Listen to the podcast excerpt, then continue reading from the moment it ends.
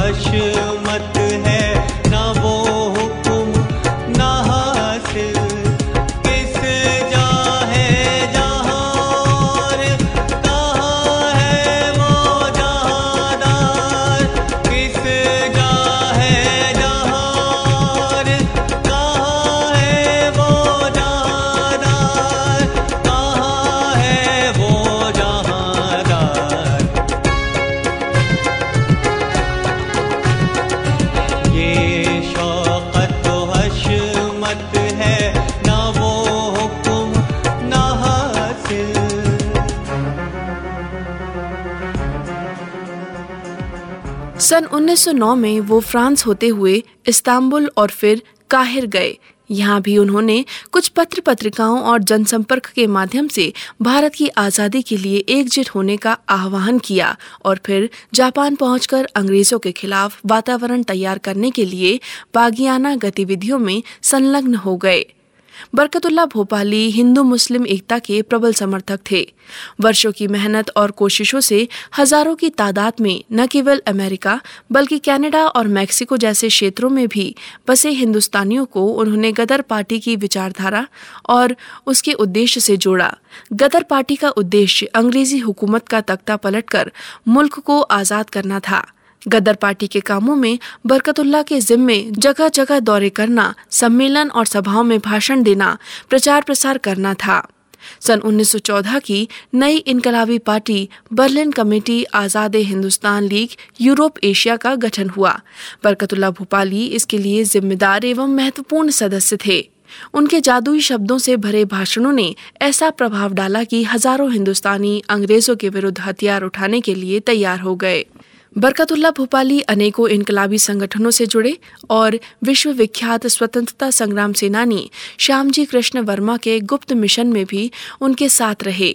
वो Indo German तुर्क गठबंधन के महत्वपूर्ण सदस्य थे, जिसका उद्देश्य हिंदुस्तान पर काबिज अंग्रेज़ी हुकूमत पर सीधा आक्रमण करने का था। अफ़गानिस्तान में जो फौज हिंदुस्तान पर आक्रमण करने के लिए तैयार की गई थी, उसमें लेफ्टिनेंट जनरल की पोस्ट पर उन्हें नियुक्त किया गया। बरकतुल्ला भोपाली नस्ल रंग भेद की भावना के कट्टर विरोधी और भाईचारे और हिंदू मुस्लिम एकता के ज़बरदस्त पक्षधर थे। हम हैं इसके मालिक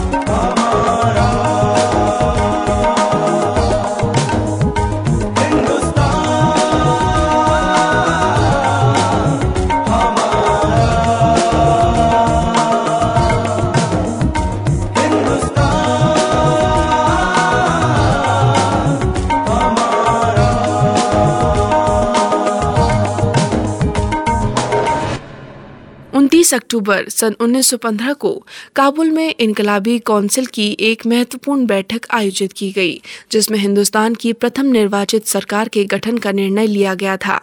एक दिसंबर सन 1915 को भारत की निर्वाचित सरकार के गठन की घोषणा कर दी गई। राजा महेंद्र प्रताप, राष्ट्रपति और बरकतुल्ला भोपाली को भारत निर्वाचित सरकार का प्रधानमंत्री चुना गया। देश की स्वतंत्रता के लिए निर्वाचित सरकार ने कई महत्वपूर्ण कदम उठाए।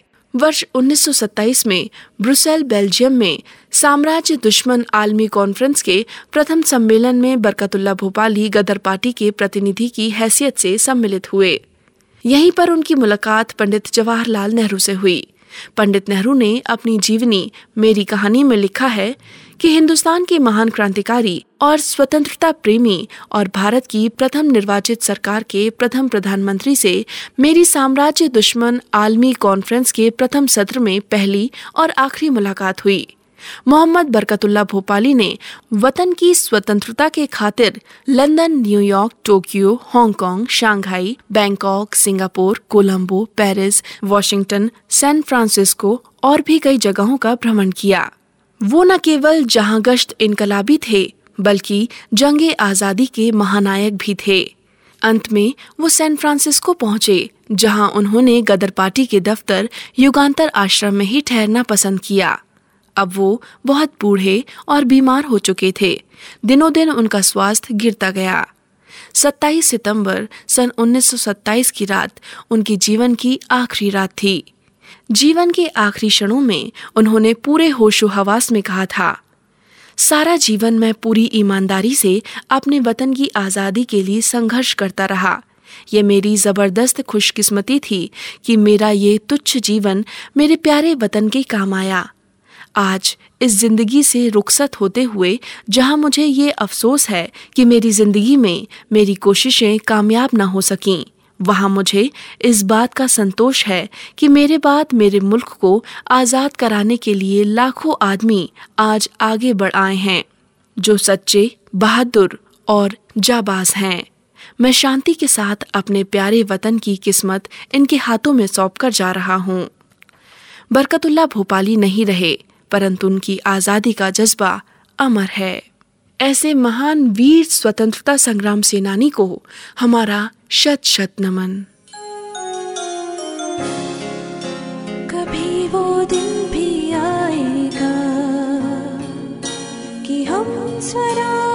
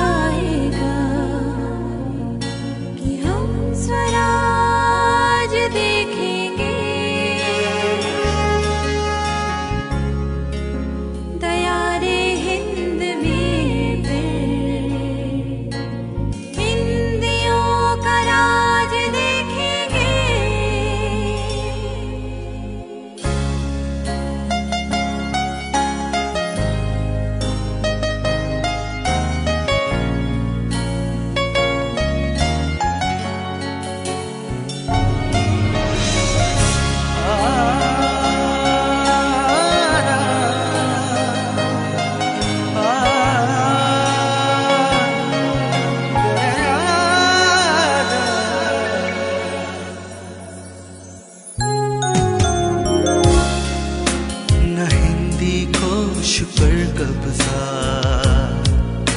रहेगा गैर हाकिम का न भारतवर्ष से लेते, किसी को ताज देखेंगे। तकालीफा मसायब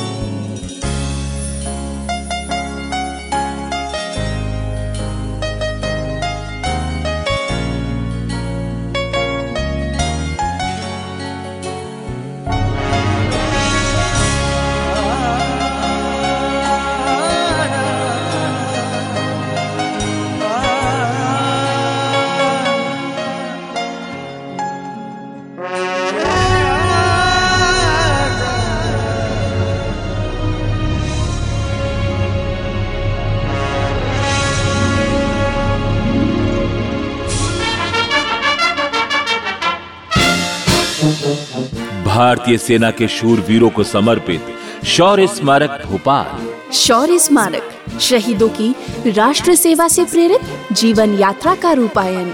जीवन के विभिन्न पड़ावों पर अदम्य साहस से जूझते मातृभूमि की रक्षा के लिए अपने प्राणों का बलिदान करते शूरवीरों की शौर्य गाथा का चित्रांकन। शौर्य स्मारक भोपाल समय दोपहर 12 बजे से शाम 7 बजे तक। ध्यान रहे बुधवार अवकाश।